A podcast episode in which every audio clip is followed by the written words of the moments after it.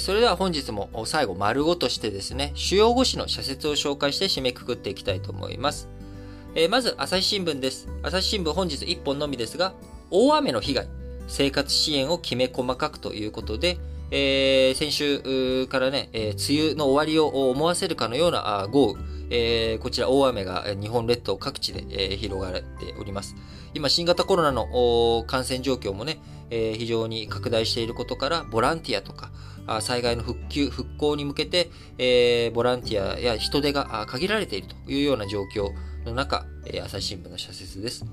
人手不足のために生活再建が遅れることがあってはならない。都道府県、そして国は道路などインフラの復旧を急ぐとともに市町村の支援に万全を期す必要があるということですね。社説、続いては毎日新聞。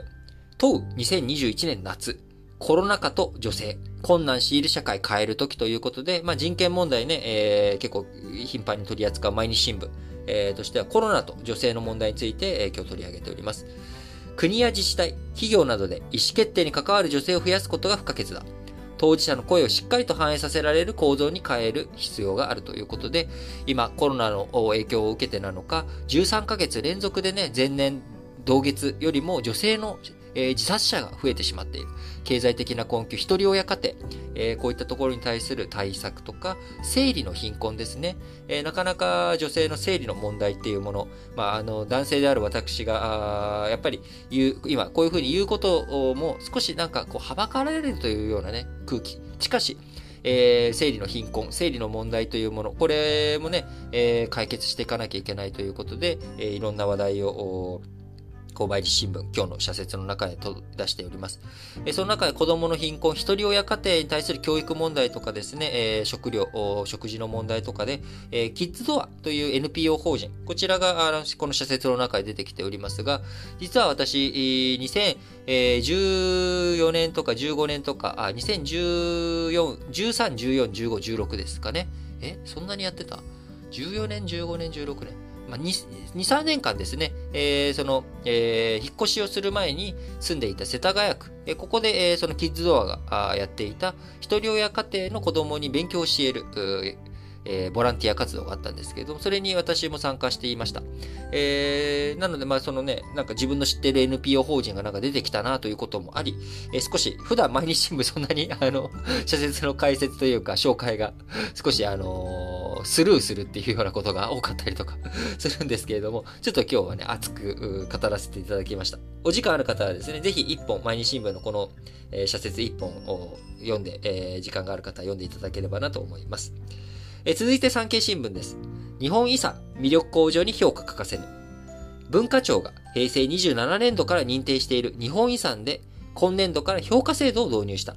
これまでの成果や今後の取り組み計画で継続するかどうかを審査し、場合によっては取り消しもあり得るということで、やっぱりね、定期的に見直していく姿勢というもの、これ大切だと思いますね、どんな制度も。日本遺産、知名度を上げるということも含めて、世界遺産はね、結構観光地としての有名っていうのはもう、あるわけですけど、日本遺産っていうものの認知度を高めていく上でも、しっかりとした評価、制度を使ってやっていってほしいなと思います。産経新聞、もう一本はですね、コロナ第5波、医療崩壊の教訓を生かせということで、第4波の時に大阪医療崩壊起きてしまっていた。この教訓を生かしていくべきだということで、産経新聞。必要な医療を受けさせられずに失われる命があってはならない。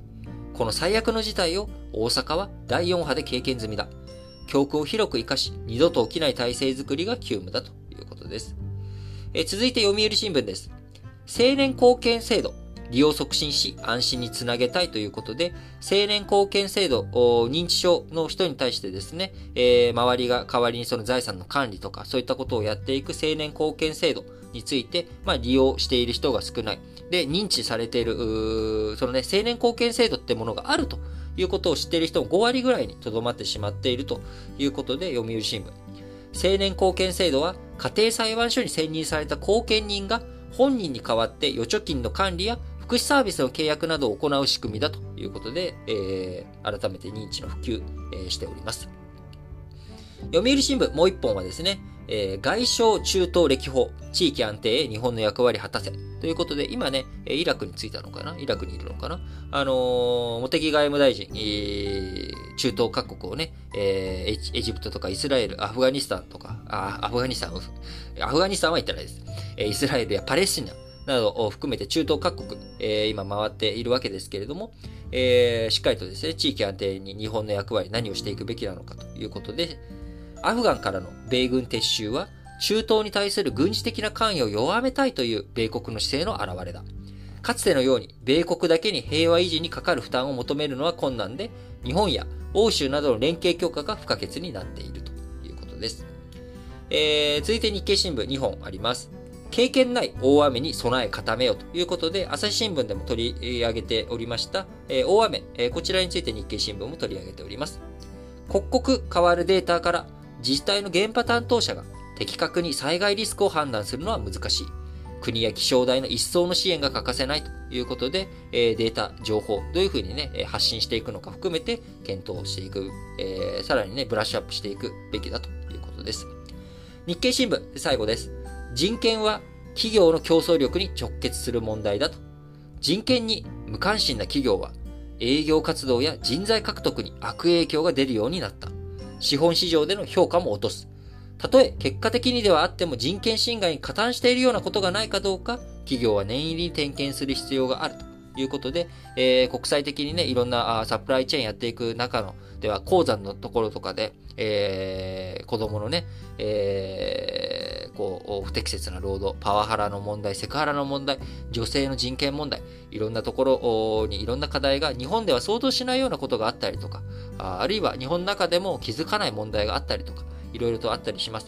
こういったものときちんと向き合っていくこと、企業活動にとってですね、非常に大切なことになってきたということになりますので、しっかりと各